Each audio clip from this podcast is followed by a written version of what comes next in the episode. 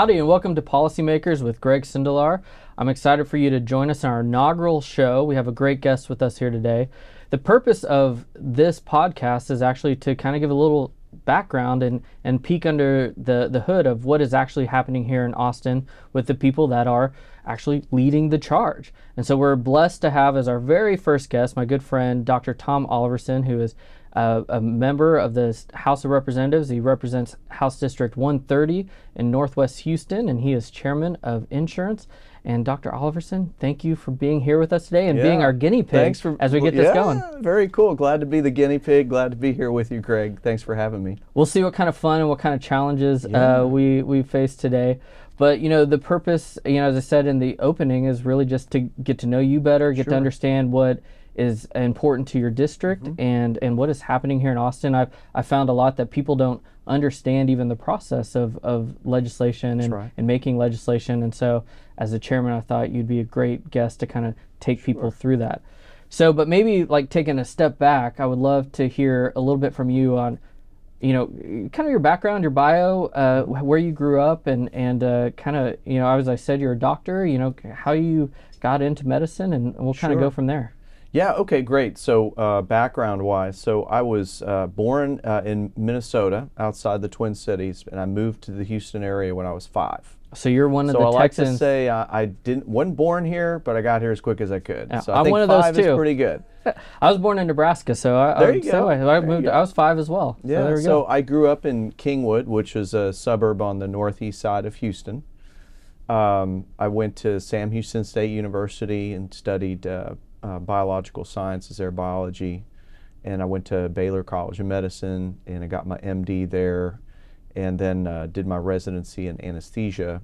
And that's actually the only time I've been outside the state of Texas for longer than just a vacation or a meeting since, uh, since I was very little. yeah. Uh, I went to Washington University in St. Louis for three years, and I remember very clearly I was uh, I'd been married about a year. I met my wife at uh, med school. She was working at the medical school, and uh, so Jennifer and I had been married about a year. We went to Missouri, and um, well, I remember the gas guy came to turn on the gas, and he said, "So where are you from?" And we said, "Well, we're from Texas." And his response was, "And there was snow on the ground. It was really yucky and everything." Missouri doesn't do great with snow. They get some Yeah. snow, but it's not like it's not like Iowa, Minnesota, Yeah. Nebraska, where they're used to the yeah, drifts, that's right? right. And so the gas guy looks at my father-in-law. He says, "Texas, huh?" He says, "Well, welcome to misery." and I was like, "You mean Missouri?" And he's like, "Yeah." Yeah. My family from Missouri called it Missouri. So Missouri. Yeah, that's right. so we were happy to get back home. I remember the when we moved back home, when you cross over the border um, in Texarkana and come to 59, we we literally had to stop at the first Whataburger we came to, you know, and uh, and get some to eat. Yeah, that's right. Because in Missouri, it's Steak and Shake yeah. and no- White Castle, and Nothing neither of which is yeah. good. Yeah, That's right. Neither of which. That's a good like Texan meal. Like my my sister-in-law lives in Montana, and uh, she flew in actually today, and the first thing they did was went to Whataburger, right? So Yeah, a- that's How right. you like kind of re-ingratiate yourself back to You, Texas. you need to do that. You do need to do that. so then, what's your go-to meal at Whataburger? I, I like the um, I like the double There you go. uh, with no tomatoes, Whatasize with a Coke Zero because I mean it's really important if you're going to have a double cheeseburger and a large fries that you save on calories That's somewhere. exactly so that's where yeah. the Coke Zero Yeah, comes that's in. That's just right? smart. That's right. Yeah, that's right. I'm going to eat all, you know, this is like a 1,200 calorie Yeah. meal. It's like, you know, almost a whole daily allowance. Um, but I'm having a, a zero calorie soda, so it's okay. Yeah, that's right. Well, I used to always eat the patty melt, and then they started putting the calories, and I realized that a patty melt alone was like a thousand calories, and I know. now I just feel so guilty I can't do it. I'm like super unhappy that they got, and I don't know if this is a statewide thing or if it's just the area where I live, but they got rid of the jalapeno cheddar biscuit. Did they really? Oh, yeah. Oh man, I and didn't that that is just that was like almost like a heretical act. Yeah. Like I thought, like you, You are no longer Whataburger. You don't have the jalapeno cheddar biscuit for That my sounds like a resolution sandwich. we need, right? I, Bring it I'm thinking they need to fix that. That's right. yeah. That's awesome. So, did you always think that you wanted to go into medicine, or how did you decide that that's that you wanted to be a doctor? Yeah, I, I decided, uh, actually, it was one of those things where um, my parents kind of suggested to me at a pretty young age that, you know, doctors do well, you know, well respected, got to be smart, work hard. Kind of, you know, introduced me to some folks in medical profession and uh, was obviously very impressed. And uh, so, yeah, I think by the time I was probably 14, 13, 14, I knew I wanted to be a doctor. Yeah. And I remember going to Baylor College of Medicine as a junior, senior, taking a field trip, going to Baylor College of Medicine because you know it's in Houston, and so it's northeast Houston to central Houston, really. Taking a tour of their anatomical history museum and kind of getting, and I remember thinking to myself, if I can, if I can just go to school here someday, I will have really accomplished something, you know. Uh, and so that was sort of my mission for four years at Sam Houston State was, uh, you know, I know it's a small state school, um, but I'm get I'm going to Baylor, Yeah. and so I put my nose to the grindstone. I got, uh, a, I finished with a 3.96 GPA cumulative after four years of college. Wow. I won't So tell you my like, GPA because you I had far maybe surpassed me. three Bs the entirety of my college Wow. career. That's Maybe impressive. maybe four. I can't remember, but That's yeah, it was a very small number. I'm impressed. You know, I, I won't share my GPA, but my wife always tells me, she says, if we were dating in college, you would have had a much higher GPA. And I was like, but then I'd be like a lawyer or something, and it wouldn't be as much fun as what I do now. I, I definitely think there's some truth to that. I my my uh, but we joke about this in my family that uh, you know uh, when when you have a, a, a child that uh, doesn't pick up their room, uh, a male child, you're kind of like you know what you need is a girlfriend. That's right. Because you wouldn't act like this if somebody was coming over. You know, this room Yeah. would actually be picked up, Yeah, right? that's right. Well, and when I travel and like oh, I'm not around my wife and kid, I don't even know what to do with my time. I'm like, this is, I was like, I'm, I'm so used to, Yeah. uh, yeah, uh, the structure that all that provides. It's, it's I think it's good for Yeah. men generally to kind of have that. Um, so you became a doctor, anesthesiologist, very successful, Tomball area. In fact, the first time we met was at the hospital. You're so kind Mm-hmm. to, to to take some time uh, during a break and, and sit down with me and talk about TPF and priorities for you. Um, but what made you want to run for office? you know, what what Yeah. as some people, I'm sure even people in your family might say like, why are you crazy enough to want to do this? Well, and I think your your choice of words is accurate. um, I never wanted to have much to do with this. I'm not one of those guys and that uh, you know at a very young age said, you know, I'm going to be somebody someday, and by definition that means I'm going to be an elected official, you know, Yeah. and that's going to be my career. Um, Yeah. Never wanted to be that guy. In fact, actually, kind of respectfully looked down on that a little bit. Sort of felt like somebody that wanted to be a career politician was somebody who really didn't approach public service from the public service standpoint, Yeah. right? Yeah. Um, and, and look, you know, I mean, uh, no disrespect. I have a, a lot of friends and colleagues that I work with who have been in public policy their whole adult lives, and they are very driven, very committed people. But I think when you're on the outside and you're just watching the five o'clock news and you're looking, you say, all I see is self-dealing, self-serving, and corruption, right? And so um, I saw that a lot. Now I, you know, I, I'm a, a, a voter and an informed voter, and so you know I listen to talk radio, have for many many years. Um, you know, Bill Bennett, listened to him Oh, pretty much every morning. Uh, so was very informed. Uh, and so people would say, you know, you seem like you understand policy really well. Have you ever thought about running for office? And I'm like, you know, don't insult me like that, you know, kind of thing, right? And, and it's like, it's like, no, no, no, you know, we need good people. So, That's right. so God, you know, has. I always say that if if you got if I got everything in my life that I thought I needed or that I asked for, that I would have sold myself short. That God's plans for each of us are mm-hmm. infinitely better than the best thing we can imagine on ourselves. Mm-hmm. And so if we could, if we can just sort of let go and kind of, you know, do the next right thing, but allow God to be in control, our lives are are full of boundless opportunity. And I truly believe that. I've seen that in my own life. So, true God thing. So, um, my wife. Um, is at this time we have very young children, and she's doing a program at church called MOPS, Mothers of Preschoolers. You may have heard of it. And so she meets a, a young lady, and they have they kind of become friends. And it turns out that her parents um, are Bob and Liz McEwen. Oh, And I don't know if you know, I know Bob, Bob, and Liz. yeah. So Yeah, Bob's great. I had I no know Liz too. Didn't know either Yeah, of them, yeah. right? Didn't know anything about them, um, but got to know their daughter, and so got to know them. And so I very clearly remember sort of, you know, talking policy and stuff because I like to talk policy. Yeah. And so one day on the 4th of July, and I'm sitting on the back porch with Liz McEwen, and she says to me, You need to run for office.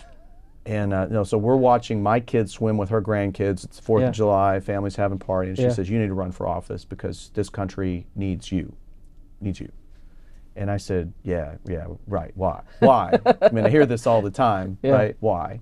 And she says, "Well, because you know you have the right attitude, you have the right ethics, the right moral character and values. You won't be corrupted. You would be doing this for the right reasons, and those are the people that we need." And I said, "Yeah, you know, here's the problem, Liz. I hear this all the time."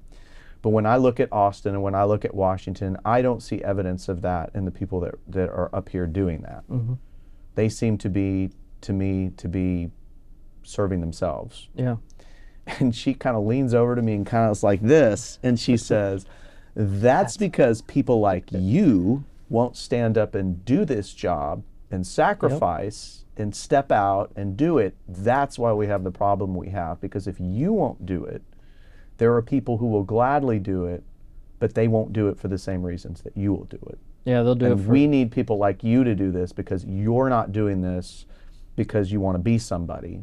You're already somebody. You Yeah. already have a family. You already have a good job. You're doing fine. You would be sacrificing to do this. And those are the kind of public officials that we need. We need people who actually have an opportunity cost to serve yeah. because number one, they won't serve forever. I think you know is probably the thing. But Yeah. number two, for them, it has to be mission work. Yeah. It has to be, and that's how I look at public service. To me, public service is mission work. Yeah, because when you're here in Austin, it's taking away from Um, It, it takes your day away job, income, your family. Yeah. It takes away family. It takes away a lot of things in order to come up here and serve. But it is my mission field. Um, as a Southern Baptist, we all have a mission field, Mm-hmm. uh, and so I believe my mission field is to come up here and serve God by serving the people of Texas. So, so how do you, you know, obviously DC's got a swamp, Austin's got a swamp, all capitals have various swamps. So, how do you maintain that mission while being in the midst of the swamp?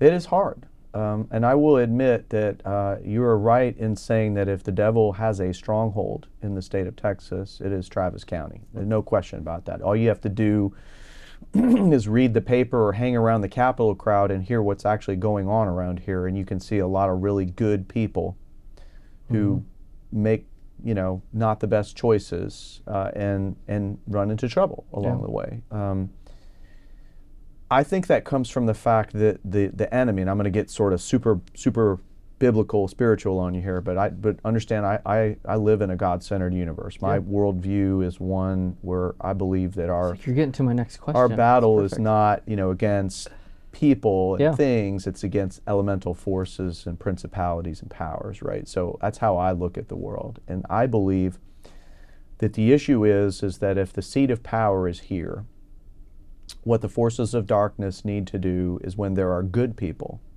who serve they don't have to kill you.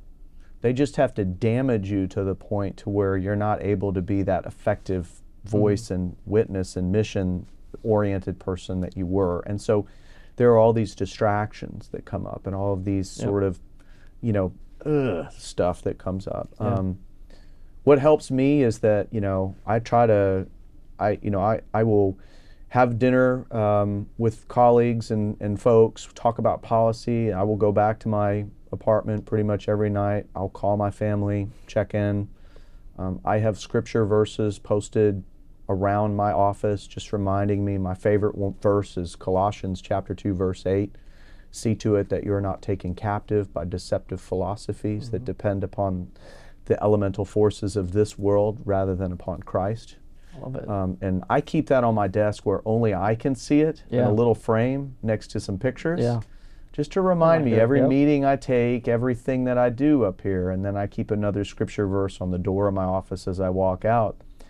Uh, and it's an admonishment from Deuteronomy uh, where basically, you know, God reminds, uh, is reminding everybody uh, that, you know, essentially, um, if you should ever forget the Lord your God and, you know, make false gods and worship them and bow down to them, I testify that, that the Lord will destroy you just as he has destroyed nations before you that did the same, basically. I'm paraphrasing that Yeah. one a little bit, but but essentially it's just this reminder to me that, you know, stay mission focused here while you're Yeah. up here.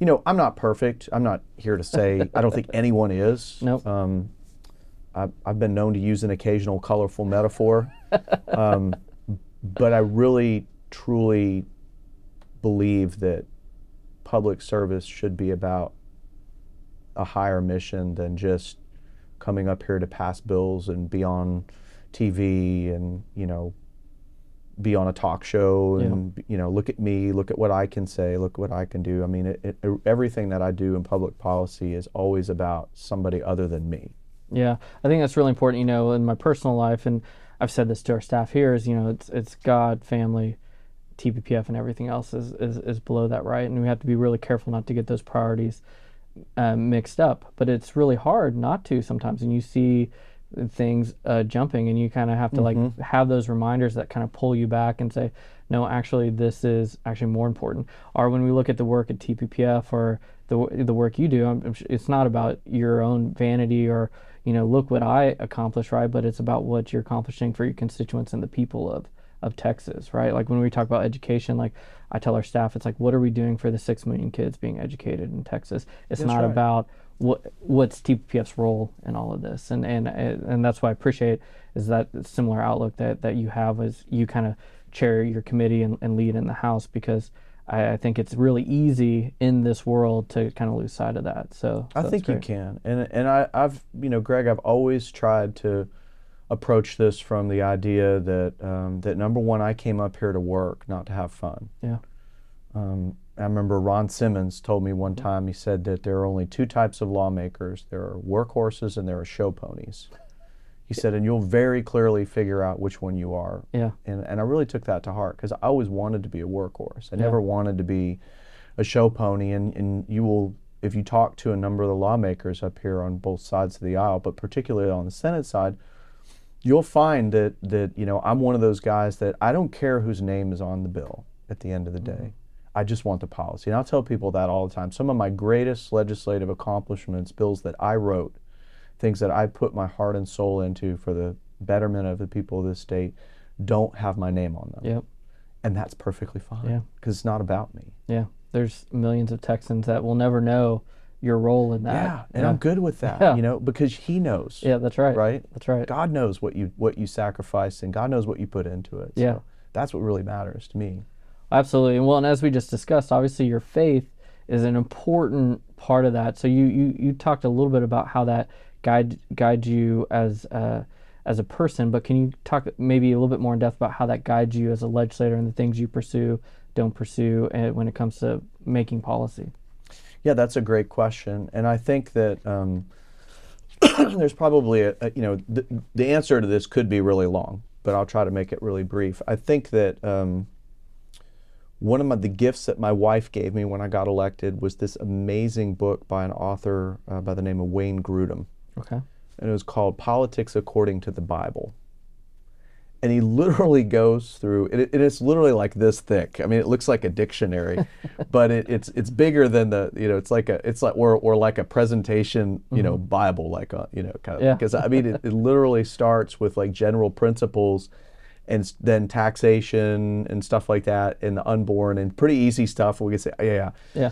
And it literally goes all the way through to where you're talking about stuff like farm aid and you know subsidies for for corn Yeah. and ethanol Yeah. and you know and he's literally like you know there's biblical Principles behind principles all behind all of this right and so I, I really do uh, try to do that I think sometimes it's hard you know I think sometimes you um, some of these issues are just not so easy and I think that sometimes Um, and to TP, TPPF's credit, I think y'all do a really good job on this, but it is sometimes very difficult to disentangle doing good for vulnerable people with spending the taxpayer's dollar. And there are a lot of times where we get called upon as lawmakers to spend money for a great cause. Yep. And it's like, eh, is that really a good investment? You Yeah. know, kind of thing. Eh, is that really government's role? I mean, Yeah. is that personal responsibility? Is that go- I don't know. Um, but we, there are some some things like that where you you kind of struggle. So um, Absolutely. I always tell people it's kind of a, a sliding scale, right? Like our role at TPPF and a lot of what you're talking about is trying to figure out what is the role of government in each of these things. Right. And, you know, unless you're an anarchist or a communist, right? Like you're somewhere in between. And depending Yeah. on the issue, it can slide back and forth. And, and uh, we're, we're trying to figure out what is the right role uh, for government, which we believe is typically, usually limited. But Right. there is still a role for government, which I think sometimes we forget. And I think for me, you know, the example I like to use is that um, even football has rules. Mm-hmm. You know, and, and and at the end of the day, in the marketplace in whatever sector it is, for the most part, you know, I, th- I think about how competition is beneficial, and and to me, it's sort of like watching a football game. Yeah. You know, hopefully, nine times out of ten, the team that is more talented and the team that executes better is the team that's going to win Mm-hmm. right? And, um, and but we always have rules. We always have referees enforcing the rules.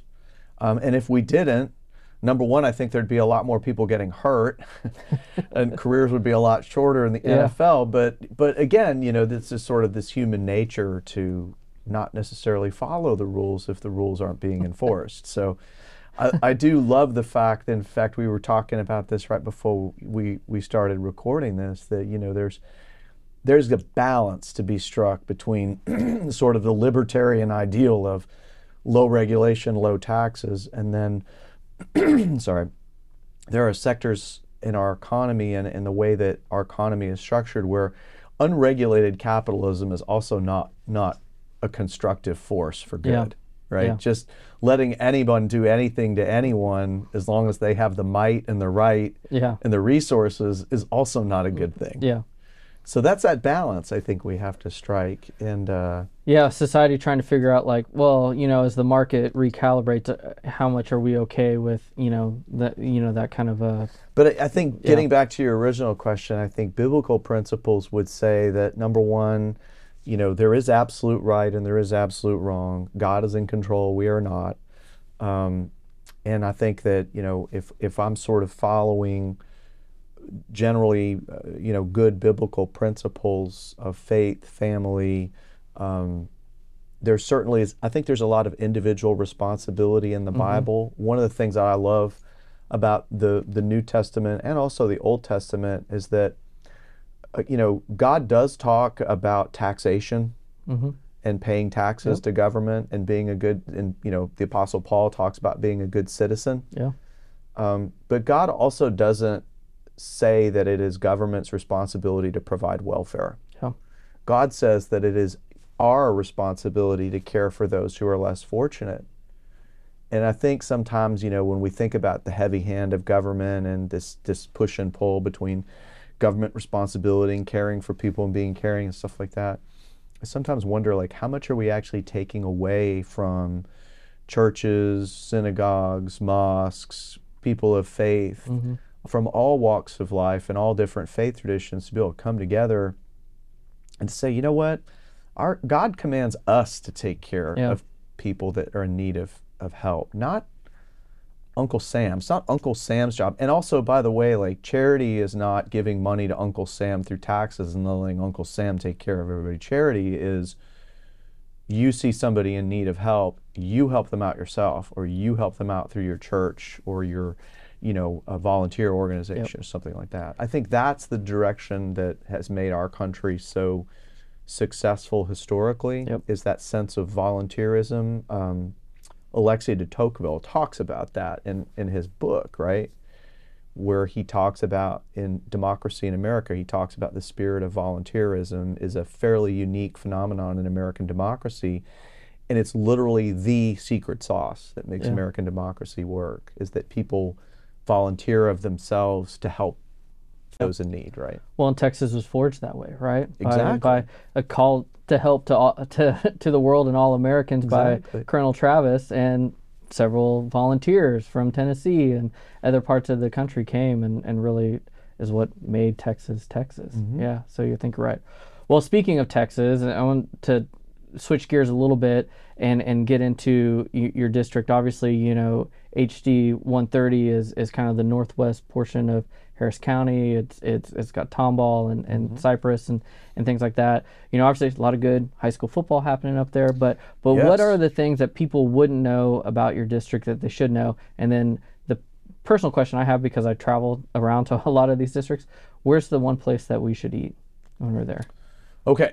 So I would say, and I'm probably going to make a lot of people mad, you know, because I, I think there's a We'll lot. edit of, that out There's obviously a lot of good places to eat, but I would point out that one of the most um, celebrated and sort of eclectic restaurants in my district is in the city of Tomball, and it's called the Teja- Tejas Chocolate Craftory.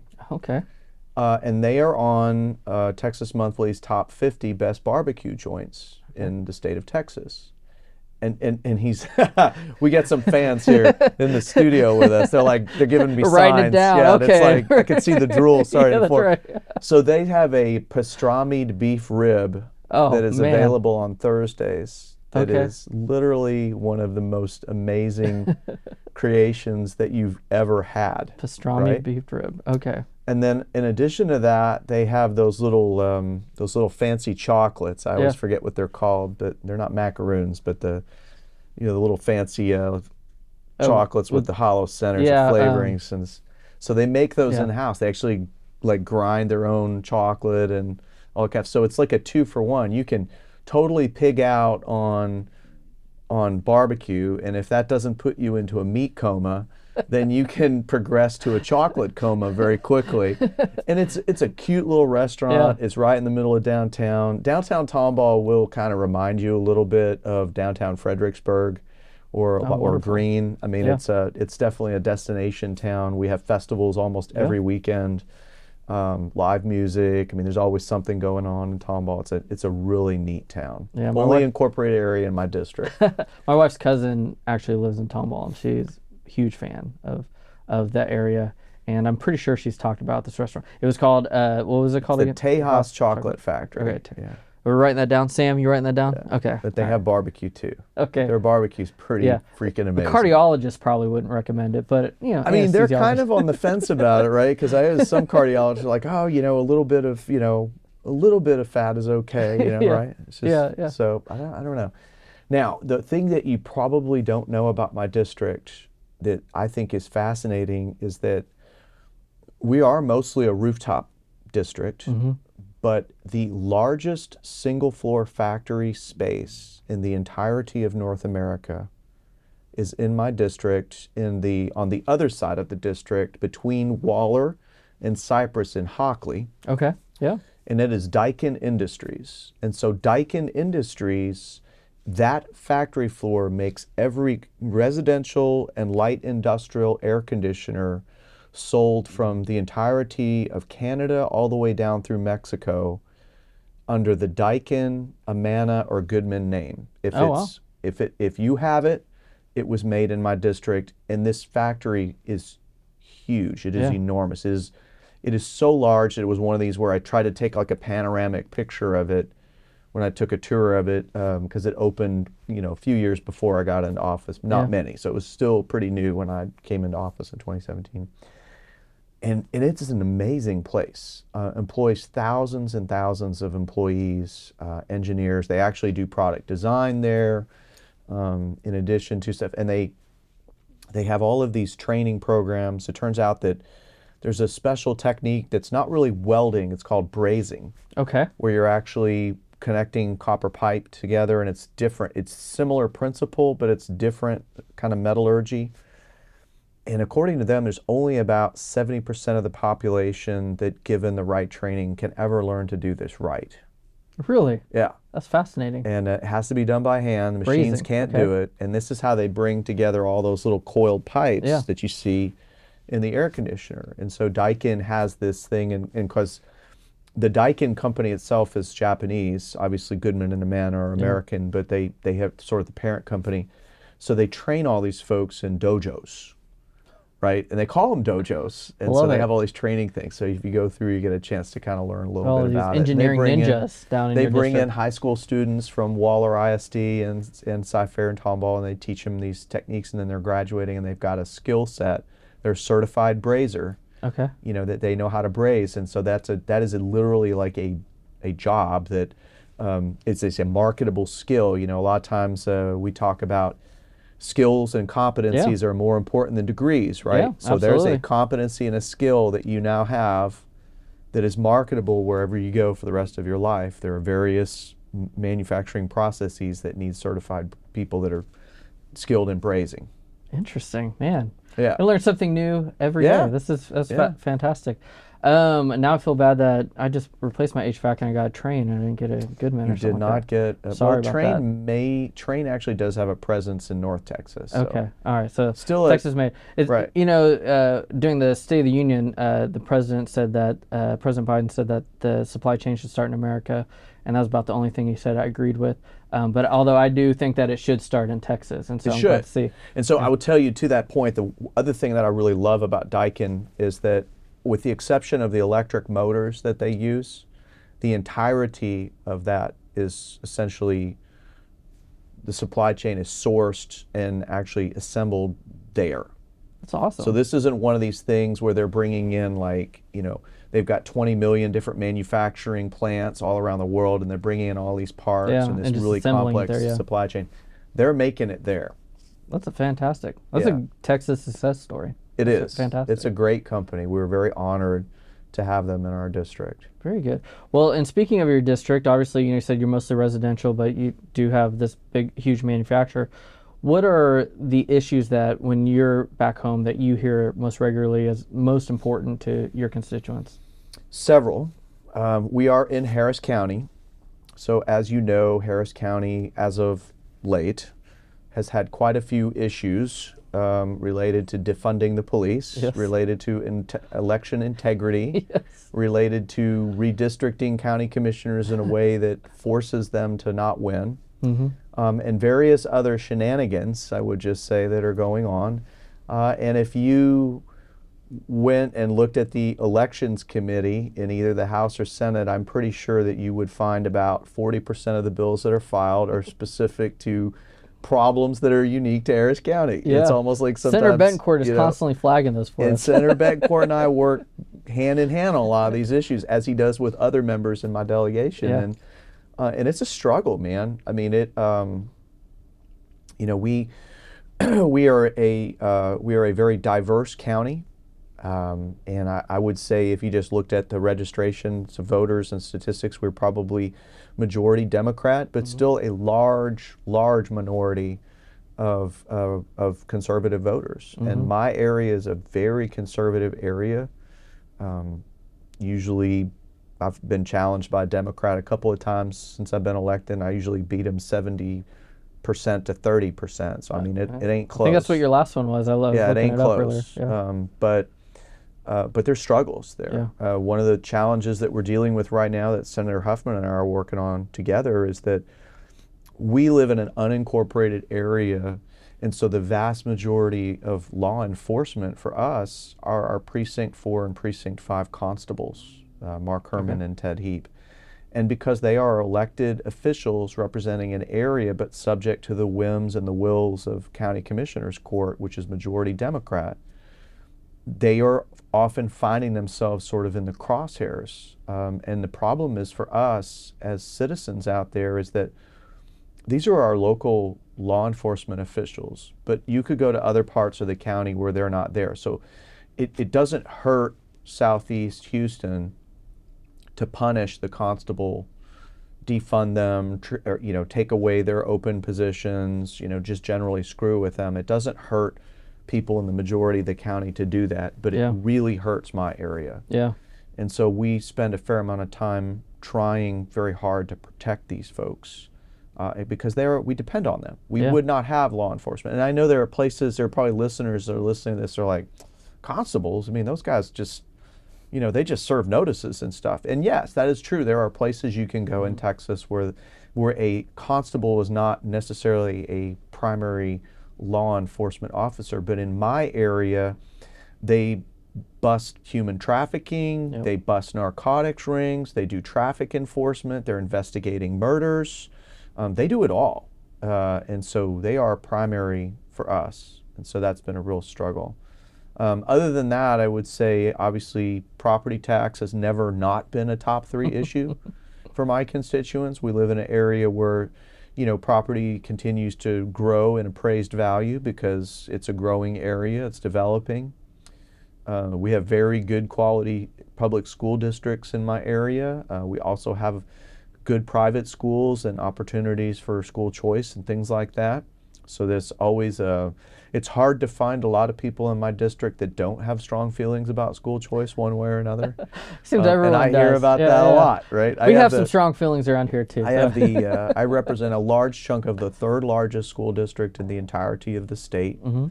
uh, Cy-Fair ISD, and I would tell you I'm very proud of them. They are a very, very good school district. Um, very good opportunities for students. I think a very good. They're not perfect. Nobody is. Mhm. You know, there's things they could do better.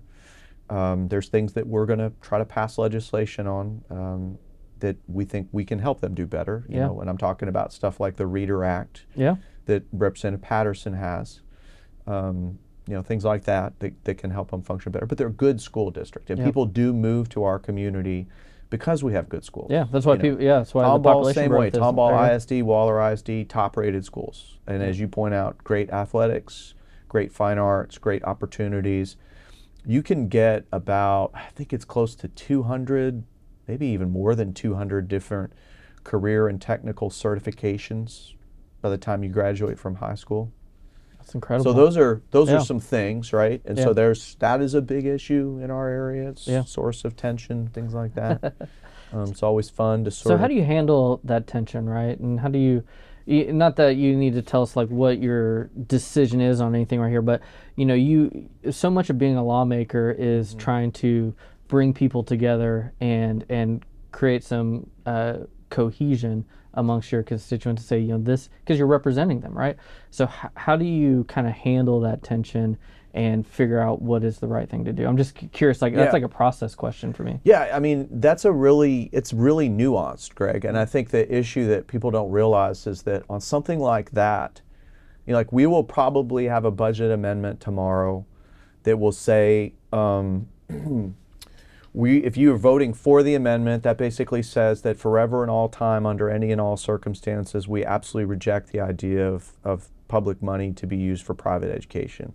And i won't support that. Hmm I won't. I'm, I and I've told my superintendent, I'm like, look, there's no way that you can sit here and tell me that there are not situations where a child wouldn't be better off having a, a scholarship to go somewhere else than the school that they're zoned to. We know for a fact that's happening. We know it's happening in Harold Dutton's district Yep. right now, not too far from where I am. Yeah. Um, but that doesn't mean that all public education is a failure either. And so I think Yep. I think there's sort of this um, there's sort of this middle ground where you kind of have to realize that there are places where choice may be the difference between a child having a future and a child having their ch- future stolen away from a fa- by a failed school. Yeah. I- I A- and I think that's a huge thing. Now, I also think that there are areas where, you know, I mean, okay, yeah, you can go somewhere else, but the reality is, is that everybody that wants to do that is essentially already doing that, um, and the and the and the public options are really, really, really good. Yeah. So most people don't do that, Yeah. right? Like ninety percent are going to continue to use the public school system because it's an A-rated, you know, Yeah. fairly very high rated school. so whatever and i and i think sometimes um, i feel like the folks in public education if they are doing a really good job and my schools are doing a really good job i feel like they kind of take it personally Yeah. like it's about them and so i feel like sometimes the conversation that we have to have about this is, is sort of like look you know at the end of the day this isn't about you. You're doing fine. In fact, mm-hmm. you're doing exceptionally well. Mm-hmm. And there are kids that are graduating here that have tremendous opportunity. But understand that your story is not the story of every public school in the state of Texas. There are places not too far from here where a child can only dream of going to a high school like what's available here. Yeah. But think- right now they can't, right? Yeah. And they That- don't have a choice. And that's such a really good point. And you know, it, I would even add to that and say, even in the best school, and I, you know, I went to public schools growing up, went to A and M, so I've only gone to public schools, I would say, and um, I had a really, really good education from my public school. So I always tell people, you know, school choice to me is not about actually any sort of hit at at public education, but what it is is trying to understand that. Uh, the, the the structure of public education and the way Yeah. it's set up now might not be right for every kid. And even in the best school i saw this in my own school which was highly rated at one time rated in one of the top 100 high schools in the whole country. And i'm very grateful that i went there. Um, but there were even kids there that that struggled and and it wasn't the right environment for them. And so to me the reason that we want to open up options uh, for all these kids is because we want to realize the potential of every kid. I think that's right. yeah I, I do. Um, yeah, I did. So I didn't file my. We talked about libertarian stuff. I didn't file my crazy libertarian bill on education, but really, in a perfect world, the bill I'd like to have a vote on. Uh, actually, I, I don't even know if we need a vote on it. I just want a hearing on it because I want to hear what people have to say. Yeah. Because I want to get to the. I want to get to some real honesty yeah on all sides on this conversation. Is that I think we should have a- an approach to school choice that basically says we repeal all accountability requirements of any kind, with the exception that we will have a single exit exam given during the fall of the 12th grade year. And the results of that will be made publicly available on a state maintained website to all parents in a searchable database. Yep. And then the money follows the child. Yeah.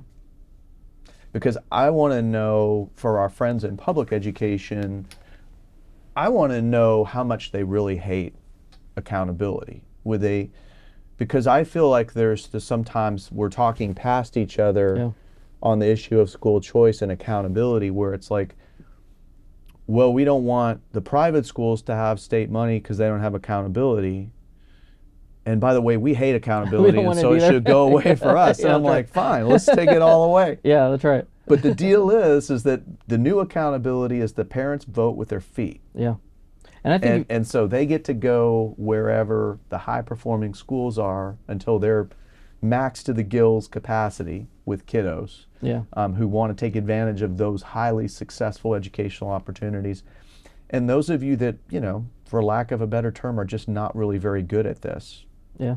you need to, you need to get better. Yeah, and if you can have that paradigm shift where where parents actually have the leverage in this, then I think you will start seeing better results. That's why in states have had this, you kind of see kind of all boats rising. and that- I agree with that. And Yeah. I think that that consumer behavior is really missing in the school debate. yeah. And and I do think that there's sort of sort of in the in the traditional public education establishment there's sort of this entitlement mentality of this is our swimming pool, we own it and no one else is allowed in it because we are the only ones who are mm-hmm. constitutionally you know authorized to do this and no one else is. You know, it's sort of like this like it's a private country club and you're not a member so you can't play golf here kind of Yeah, thing yeah. right it's really kind of to me it feels very much like that Yeah, I think that's right.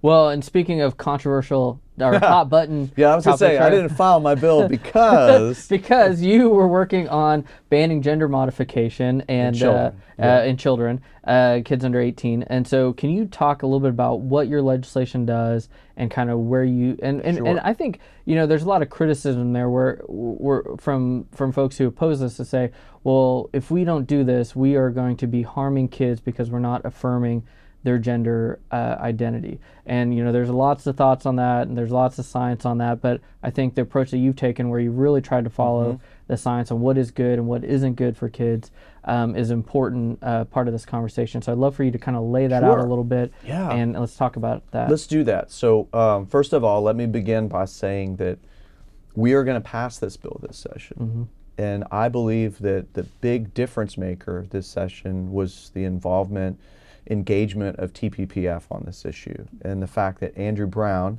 uh, has literally been an di- indispensable member. He's almost like my fifth uh, staffer, right? I mean, it's like like we're here he to is help. literally the guy who has put so much of this together, Yeah. and uh, and having because because I was a co-laborer with Matt Krause last Yeah. session on this, and I want to give props to Matt for 1399 last session because uh, Representative Krause, you know, he he was sort of like John the Baptist a little bit. Yeah, you know, he right. he was he was out there. He saw this. He knew this needed to be taken care of. Yeah. Um, but I don't think society had really caught up to where he was. He was he was, uh, I guess, uh, uh, prescient. I, I'm trying to think of the right word, but Yeah. he, he sort of he was forward thinking. on Yeah, that's right. um, what we know now is that having seen country after country in Europe that has far more experience in gender modification for children than we do, we have come full circle, they have at least, and recognized that um, this was a big experiment over the last decade and plus, uh, where they were giving puberty blockers and ultimately cross sex hormones to children uh, in, an, in an attempt to deal with gender dysphoria. And Greg, you got to understand, like, gender dysphoria is a mental health condition. It's not a physical health condition. There's no physical state of gender dysphoria. Yeah. There, it is a it is a a mental health issue, um, and and I would point out that we should have known better as healthcare because medicine has a pretty poor track record of trying to cure mental health ailments by causing you know physical changes you know you, you don't regulate schizophrenia by addressing someone's diabetes Yeah. right um, and if you go back far enough in medicine you, you would know that at one point the number one treatment for schizophrenia was surgical and that was lobotomizing Yeah. people so we don't have a good track record on this to begin with. And it turns out that the literature, when you go back and you look at it and you do the actual tough work of analyzing carefully the studies that are out there, the quality of them, the size of them, the methodological failures, mm-hmm. and the limitations, that you realize that these researchers who've been pushing these treatments on kids way, way, way overplayed their hand in terms of what the literature says. Yeah. The biggest, bestest, baddest study they've got that w- has been used uh, countless times to prove that that this is a great treatment for gender dysphoria because it lowers the risk of suicide never actually says that it lowers the risk of suicide.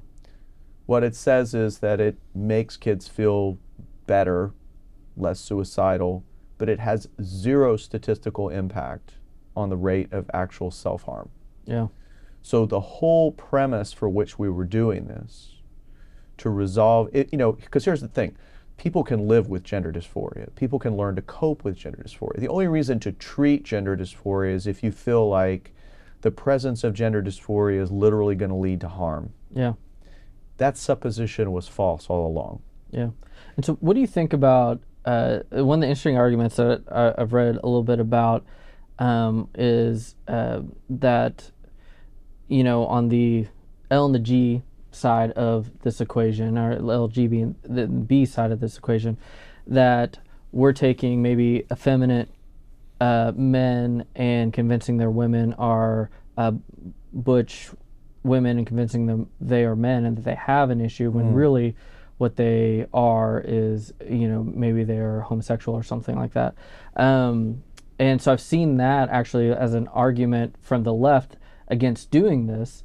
Um, but i'm curious if that came up at all in the hearings and, and, and kind of what was the response to that? Yeah, I mean, it was eye opening to me. I never really thought I would start down this pathway um, working on this issue and sort of get to a place where it crossed my mind that it may be that some of the treatments that we're pushing on these children for what is perceived as gender dysphoria might actually be harming them in terms of, you know, that, that there's um, uh, there's this concept I think uh, we talk about authentic self, right? Like, Yeah. like, can I grow up to be who I was always meant to be, Yeah. right? Whatever that is. Yeah.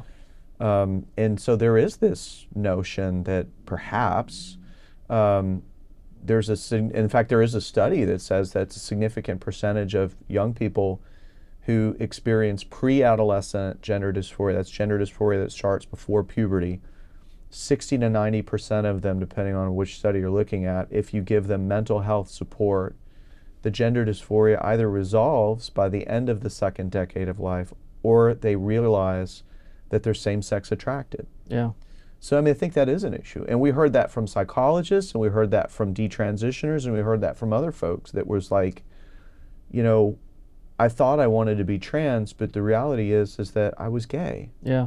And now you've taken away my ability to be that authentic self. Yeah. Um, I never really, I didn't appreciate that coming into this. That that you're, you know, you talk about vulnerable Yeah. youth, right? Yeah. Um, the other thing that's fascinating to me is that there's a tremendous overlap in the transgender youth population of comorbid psychiatric disease. Interesting. The rates of autism Mm-hmm. in kids who identify as trans is like 40% higher Yeah. than the regular population. Yeah. The incidence of pre existing anxiety, depression, thoughts of self harm, you know, all of these things, very high. Now, the advocate doctors believe um, in this theory. I always mess this up, but there's this idea that you, you know, essentially the cause of all the mental health issues is undiagnosed gender dysphoria, which is not supported anywhere in the world other than the United States. We're at WPATH and the gender affirming model, which we have here, is literally the only place in the world where they believe in that stuff. Yeah.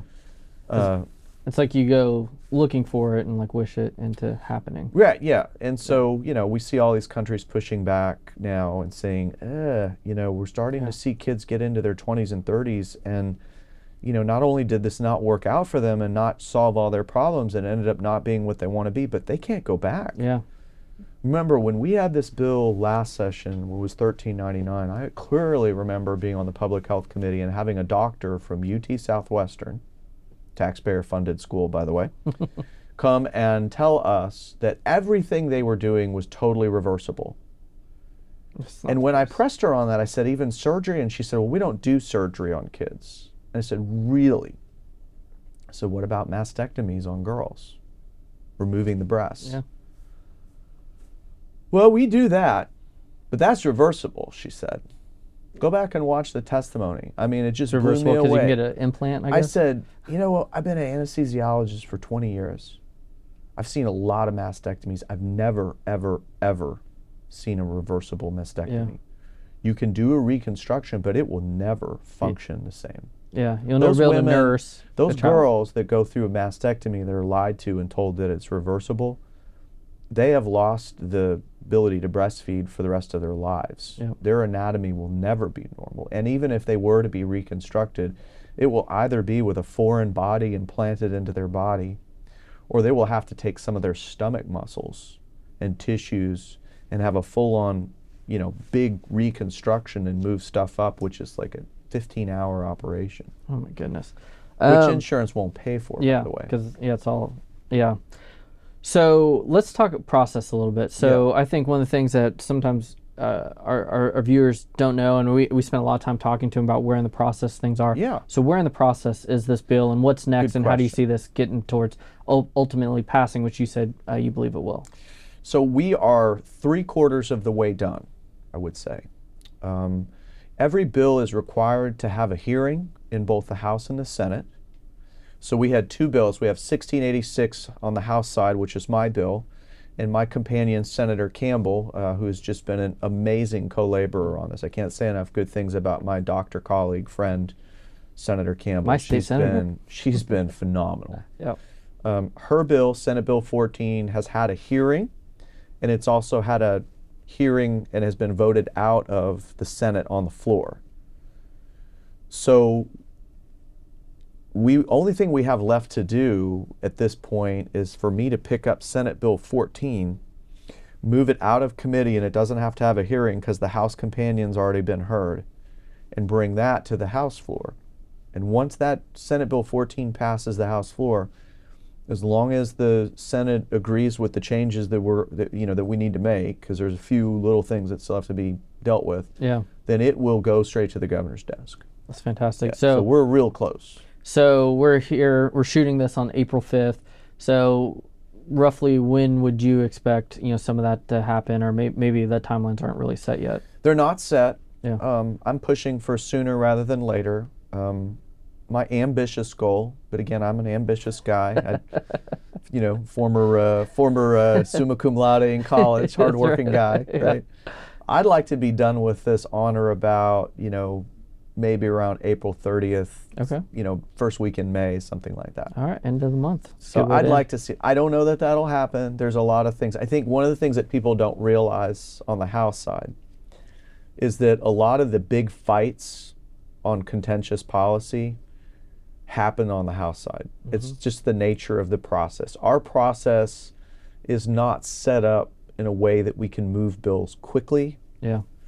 Um, Well, and that was we gonna have be one of that my extra questions. step of the calendars committee. Yes. The calendars committee in the Senate is essentially the lieutenant governor, Yeah, right? they don't really have And so rules it's over like- there, you know. and so you know he can move the good policy and he can be you know whereas Yeah. we have that extra step and so and then so what you have to start thinking about and i think this is what a lot of people miss is that there are only so many calendars to Mm-hmm. hear however many bills we're going to pass for the whole session Yep. and there and there were always less calendars in the House than there were, you know, potentially in the Senate. It's just the way it works out. We we are limited constitutionally in our ability to take up measures in the first 60 days Yep. of session. And so if you think about it, every priority bill, whether it's school choice, whether it's gender modification, whether it's the Reader Act, getting rid of those bad, dirty, pornographic books in our school libraries, um, almost all of those really important bills. That's a multi hour floor debate and, quite frankly, a bit of a fight Yeah. right?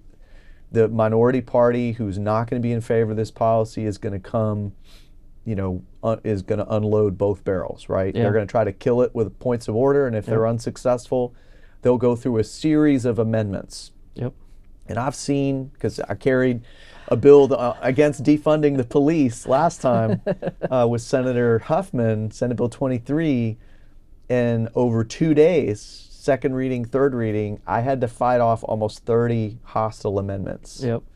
And I'm telling you, like one amendment is a 15 to 20 minute Yep. conversation. So you can see how you have 30 amendments at, you know, 20, 30 minutes apiece. You chew up a lot of clock really fast. Yeah.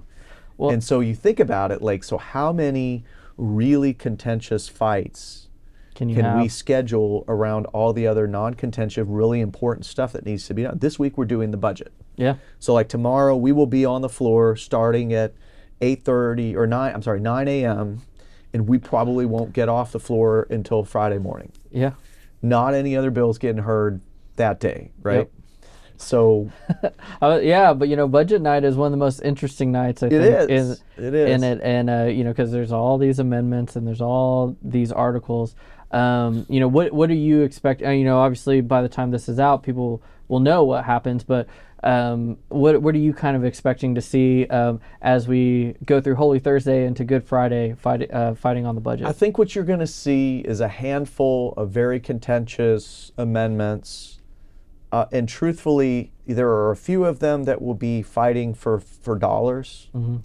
But respectfully, a lot of the what we see of the really contentious sort of quote floor fights on budget night are really more about scoring political points and sort of getting people on record and you know sort of yeah, kind Yeah. of stuff. Like like there'll be an amendment tomorrow um, that that my colleague uh, Abel Herrero is going to offer that would prohibit ever using state funds for private education for Yeah. school choice. Right? It's sort of the school choice amendment. Right? Yeah.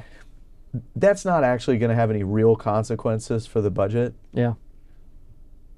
But it's one of those things where people on both sides are really spun up about that. Like, that's an important amendment. I expect Yeah. that's a minimum of an hour debate Yeah. just on that Just amendment. one There'll amendment. be, yeah. you know, lots Many of stuff. amendments to the amendment. Yeah. Now I will say, uh, to his credit, that my colleague and close friend and fellow doctor Greg Bonnen, who I sit directly behind on the House floor. So I'm just saying, like, you have a neurosurgeon and an anesthesiologist sitting right next to each other. That's the side of the floor you want to So be on in case of emergency. if you were to fall from the gallery onto the floor, you would want to land right there okay. because you've got a mind next time I'm up neurosurgeon and an anesthesiologist right there to take care of you. But Dr. Bonnen is a master. This will Mm-hmm. be his second time as the chief budget writer in the House. He is a master of sort of minimizing the amount of non-controversial, sort of like everybody's got their pet project, right? Yeah. Let's move all that to Article 11, which is sort of the maybe column, and then we will work this out over a protracted period of time through uh, conversations in um, in what they where they where they're basically getting together with their colleagues on the Senate side and they're sort of working out the differences. They call it conference committee, Yeah. and it's a really really efficient way of sort of minimizing the background, sort of la la la la la kind of stuff, where it's like you know, okay, I've got this you know, important um, park in my district, and I want that to be funded. And so I have an amendment that does that, and I want to talk on it, and you know, all this kind of stuff.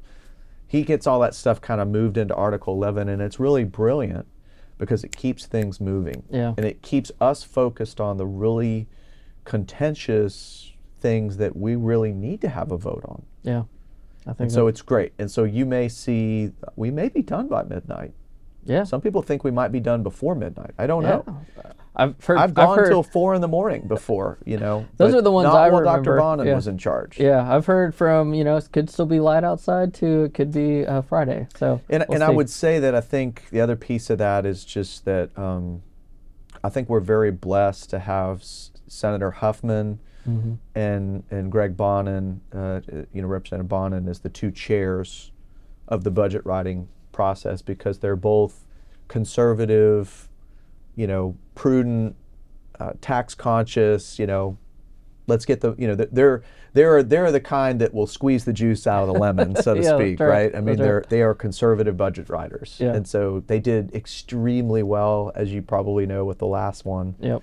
And all the things we were able to achieve um, it's hard to be the guy that says no uh, especially when there's a lot of money to go around like there is this time but you know Dr. Bonnen is just one He's of those calm, cool yeah, characters, and he can just kind of deliver the bad news. You know, it's like, yeah.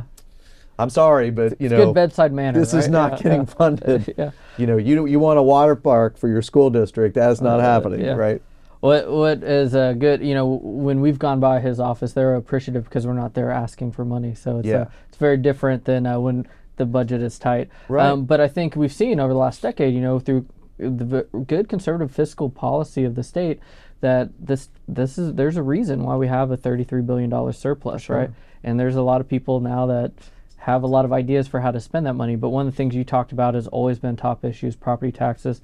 I always tell people, I was like, it's amazing. Uh, I'm on the radio Yeah. a lot, and I always say, it's- we have both chambers arguing over whose property tax relief is better. It's better. And I was like, that that's crazy? great for Texans that that's happening. Um, so, uh, you know, in fact, I was seeing the speaker talking about HB2 today, and uh, I'm sure that will be passed out. Who knows? Maybe by the time this is out, it'll be passed out.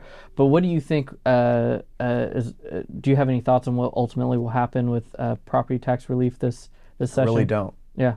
Um, you know, I um, I had my own proposal. Yes. My proposal is is was birthed here at TPPF, Yes. courtesy of our our mutual friend Vance Ginn. yeah. And I'm a strong believer in the taking of the surplus revenue and lowering the M and O. Yeah. Um, that apparently is just not the direction either chamber wants to go. Yeah. Um, they each have their own ideas. I've talked to folks on both sides about why, you know, obviously Senator Bettencourt is my state senator. Yeah. Um, and of course, uh, Chairman Meyer is my good friend. Um, and uh, so I've heard from both sides. They're both very convinced that even though these are very different strategies, that they have the right strategy for Texas. So, you know, this is what we do. We Yeah. get together and we debate ideas and we keep debating until the cream rises to the top, right? So I guess we got a little less than 60 days to figure out if it's going to be SB or HB and you know Yeah. how that's going to go. how that, how that works out. But the good news is that there should be significant relief, and I think both chambers, to to what you're what you were just talking about, it, they do believe in compression. That's one thing that Right. there will be significant um, compression, and uh, you know, I, I, while it won't happen uh, this session, it doesn't look like. Um, I would say, I'm curious if you agree. It feels like we are on the path to eventually eliminating M and O here in this state. I'd like to think so. I really do feel. I know that that's a vision that Dr. Bonnen shares. That Yeah. you know he'd like to see continued compression, um, and and while we can, I think, you know, one of the things that I I get told a lot is just like you know whatever it is that we do, we want it to be sustainable. Like Yeah. we don't want to make promises we can't keep. Yeah. And I think that's fair and reasonable and prudent, right? I mean, I think we we don't want to, from our own checking accounts, be writing more checks than we have money in the bank, or than we think we're likely to have in the bank a month from now. Yeah. Yeah. Um, and so we shouldn't ask our state to overextend themselves and do crazy things either. I I don't think that we would do that. Um, but again, um, I- think it's a really amazingly positive and but almost kind of like you said, kind of crazy to think about Yeah. that. You have two I've been around long chambers enough I'm like, and, and they have completely different approaches to this, but they're both arguing like our way is better. Yeah, that's Um, right. I would be remiss if I didn't say, as a member of the House, that uh, I've Your way's better. for the House side. yeah, that's right. House way is better. Well, and I You think that's what we talk about. I was like, let's let the competition figure it out. And I was Yes. like, you know, like maybe the number goes up. And you, you know, we love compression here, and we understand the benefits of of, of what HB two and the Senate package is doing. But you know, I, I think at the end of the day, hopefully, a lot of good things happen for think so. Texans. So uh, you've been so generous with your time, so I don't want to uh, take too much more. But I did want to ask you uh, a, a couple of last questions. Uh, one policy-specific question. So as chair of insurance, obviously you've been uh, you have some legislation really pushing back on ESG and DEI stuff in the insurance uh, industry because it is affecting some of our uh, uh, folks here and, and industries here in Texas. Could you kind of talk a little bit about what that legislation does and why it's so important? Yeah, I can actually, and I've got some good news and some some interesting news and some good news to Okay. report. But so um, you know, for those for I think everybody may know, but but ESG is environmental, social, and governance. And, Thank you and for saying that. We're always so bad about acronyms. yeah, yes. and so I, I think, and so people focus on the environment part, but need to understand that there's also a social and governance piece to that. And it's sort of this idea that every corporation should be a good, you know, citizen, if you will, and embrace certain progressive ideals of, you know, caring for the environment, empowering the workers to the maximum extent possible, and really sort of embracing a true diversity, you know, uh, equity mindset, right? Almost like a DEI mindset. The, and so that's what ESG does. And uh, and so it's been it's been kind of creeping into. It's obviously significantly taken over the financial services sector, but it's been slowly creeping into the uh, insurance sector. Interestingly enough, through a very strange mechanism, and that is that one of the largest and most important areas of insurance markets is reinsurance. Reinsurance is, I like to say, is insurance insurance. It's the insurance for the insurers. So, you know, when the when the policy claims end up being more than they have cash on hand because you know they charge a certain amount of premiums and they end up having to pay more claims. Mm-hmm. They all have a policy that sits over top of that, where there's another insurance company that's taken their risk and bundled it together with insurance risk of a similar nature, literally from around the world. And the masters of doing this and the biggest companies that do this are all in Europe, which, as you know, is climate crazy yes. like wacky. There's a reason it's the Paris Climate wacky, Accord, right? wacky. Um, and I would point out that the one of the largest reinsurers is actually based in Switzerland, which is also where a lot of these crazy yes. climate conferences and summits and stuff like that Yeah. are happening. You know, and um, so we're starting to see it creep in the insurance market. Now, insurance has this one feature that's really interesting, and that is that it is the only sector of our economy where federalism reigns supreme. Every sector of our economy, other than insurance, federal law supersedes state law in most respects. But in insurance, it's actually the flipped opposite. Hmm. Federal law regulates very little of the insurance market, and states reign supreme, which is why you have insurance policies in one state that are not exactly the same in another state. And it's also why policies are cheaper in Texas than they are in California Yeah. because in California they regulate the snot out of their insurance companies to do all kinds of really weird stuff, Mm-hmm. and we try to be more respectful, uh, you know, of the free market here Yeah. in Texas. We have a very healthy insurance market. So my bill basically prohibits ESG in insurance. That's really what it does, and uh, and, it, and it's timely because states are moving in opposite directions. The insurance industry would love it if the state of Texas would do nothing. and the reason is because unfortunately the state of California is going to do something. Yep. And so rather than create an unlevel playing field for them, they're like, we'll just make everybody do California kind of stuff, Yeah. right? I mean, Right. it's kind of like like they don't really like to admit that, but it, but it's really kind of true. I mean, it, it's one of these things where, from their perspective, they're trying to do business in all 50 states.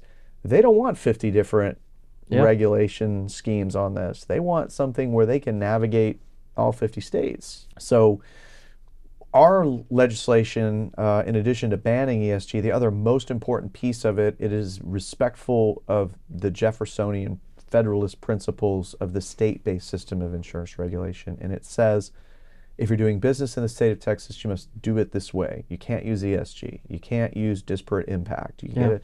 you, everything has to be based on the science and the statistics. But on the other hand, I'm not going to tell you how to do business in California. And I think that's really important from a conservative principle mindset mm-hmm. because, again, I have control over my insurance market here in the state as a share of insurance. And that's, and so I don't want the state of California telling, trying to tell Texas companies how to do business in Texas.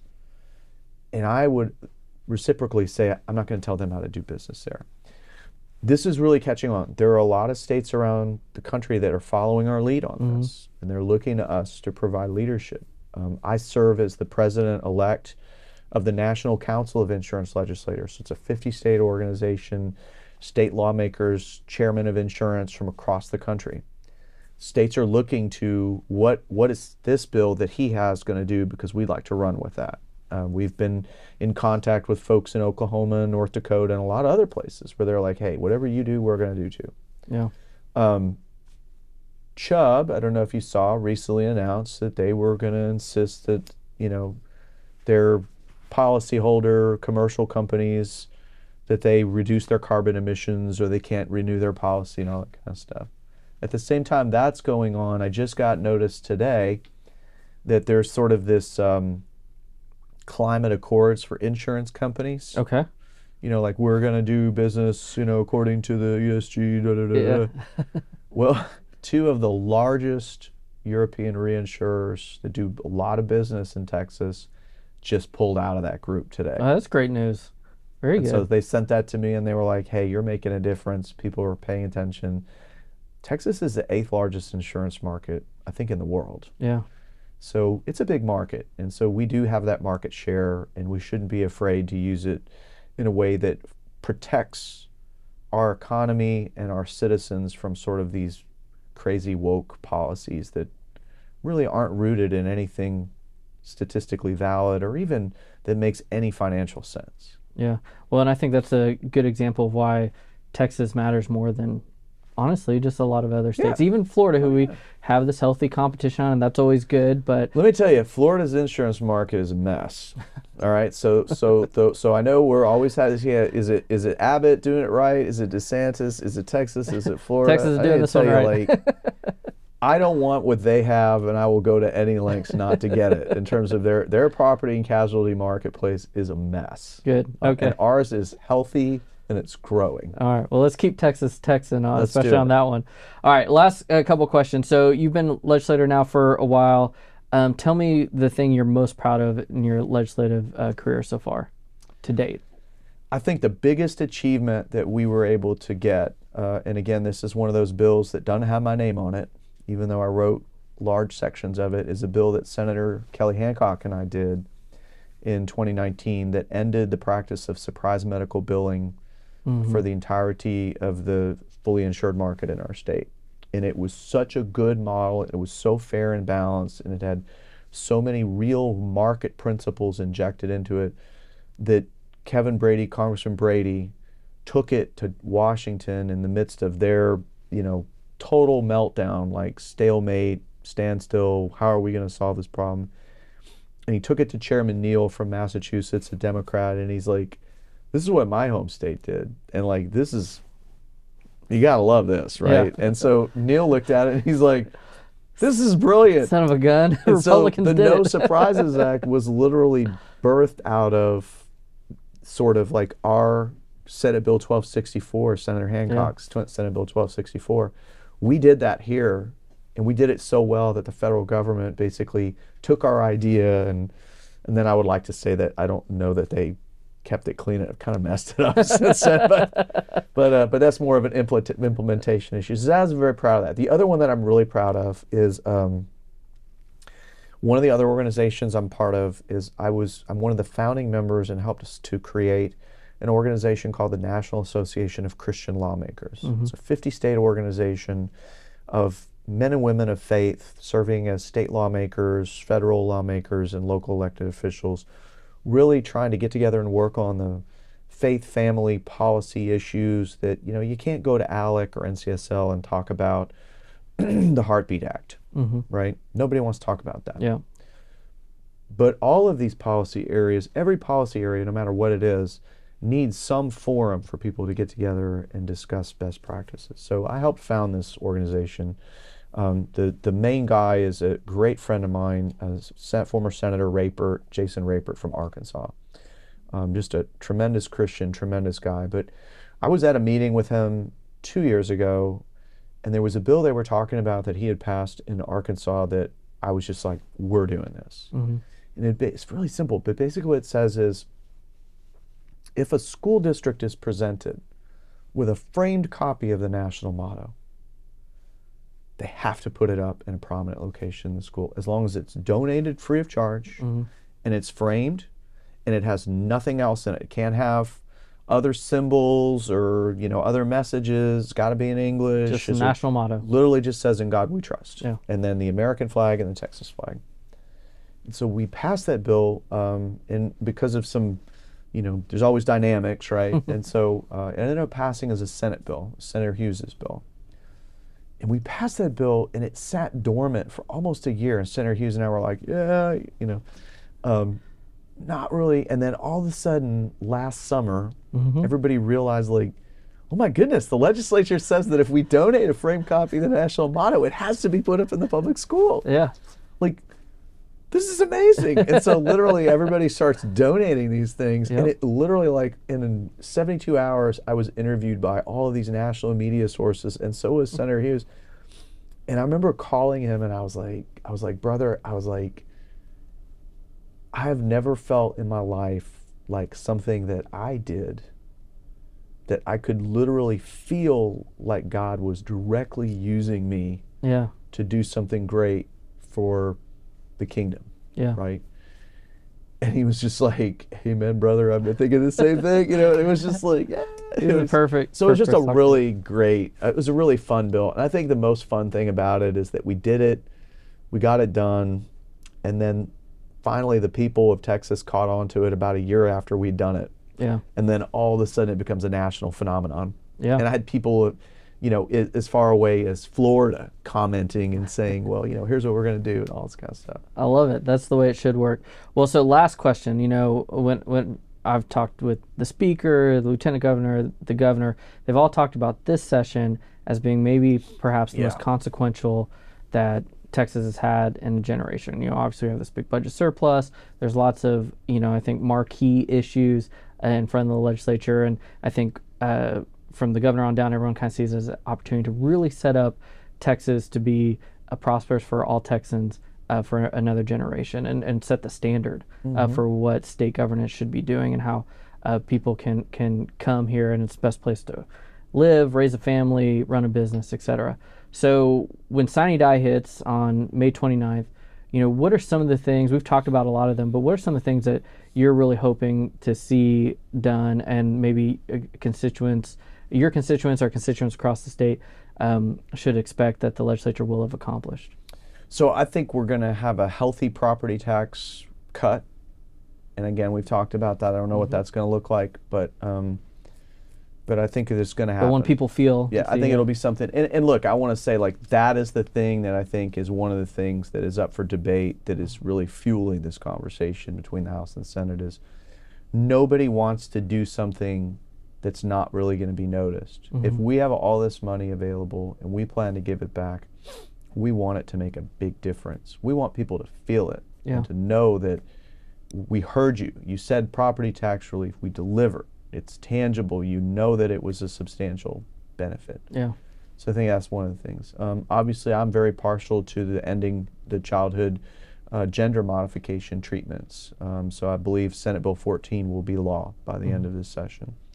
I think there are going to be some voter integrity measures. It's interesting. This time, there's not like one big voter integrity bill, um, but I think there are a lot of really good bills that are out there. I've got one that basically allows the Secretary of State to fire an election administrator that's doing their job incompetently. Um, if you followed Harris County elections for the last several cycles, you know that's a problem. Unfortunately, you guys are setting the standard for Exactly. We are area. the standard of incompetence. Yeah. Um, there's another one that ends countywide polling. Um, and ranked choice voting is another one. So, I mean, all these little things, that kind of stuff. Um, I think that, uh, you know, I, we talked about the Reader Act. I think that's really po- pow- powerful. There's one that uh, has not gotten a whole lot of attention, but I want to I want to give a shout out to because I think it's really critical, and that is that uh, Chairman Burrows and Creighton have a This is my favorite bill. Regulatory Consistency Act bill, which I think is really, really important. There are small jurisdictions, you know, we talk about local control, right? Okay, to be clear, there is no such thing as local control in the mm-hmm. state of Texas that doesn't exist at the pleasure of the state. Exactly. There are no local entities, whether it be a commissioner's court or city council or a MUD, that haven't been authorized and created by state law. Yeah. So we create them and we absolutely can tell them what to do. Yeah. That is in our purview. So this bill basically says no more silly, stupid ordinances. You know, like I think one city in Texas, I forget where, is trying to make every small business be totally carbon neutral by the end of this decade. And they predict that that may put as much as like 70% of small businesses in that town completely out of business. Yeah. I mean, it's just like, and then I heard that there's an ordinance somewhere where they want to prohibit veterinarians from declawing cats. Okay. You know, I mean, and it's just, or or like banning meat products, Yeah. or I mean, you know, it's just.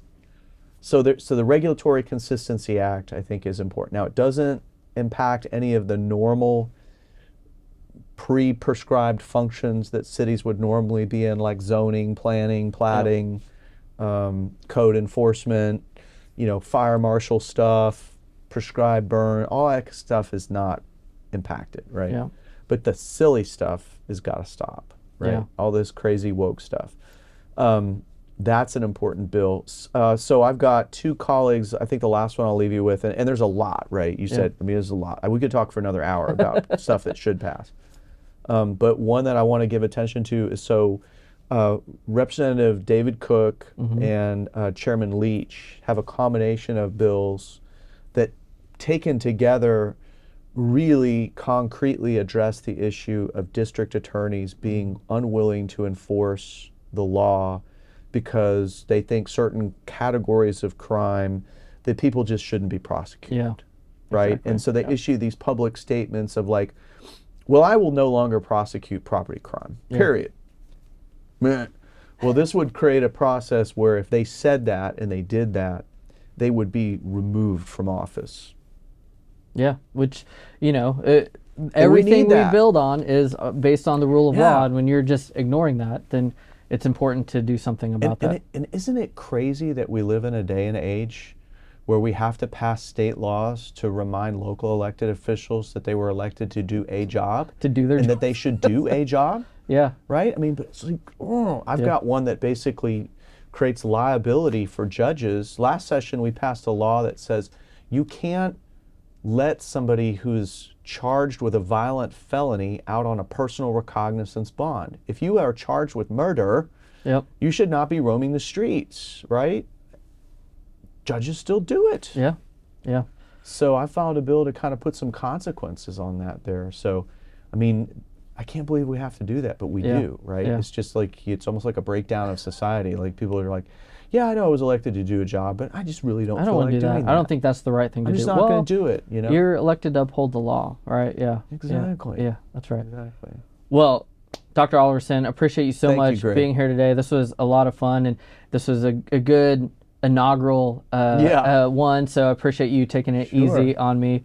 Um, for those of you watching, I hope you enjoyed this. You got to know Dr. Oliverson better, a little bit more about his district. We now know where to eat in Tomball, Texas. Yes, so you do. I can't wait to go there. I'll be in Houston uh, in a couple days, so I'll have to go check that out. Good, so good. thank you for joining Policymakers with me, Greg Sindelar, and hope for, hopefully we'll see you again uh, in another episode soon. Thank you.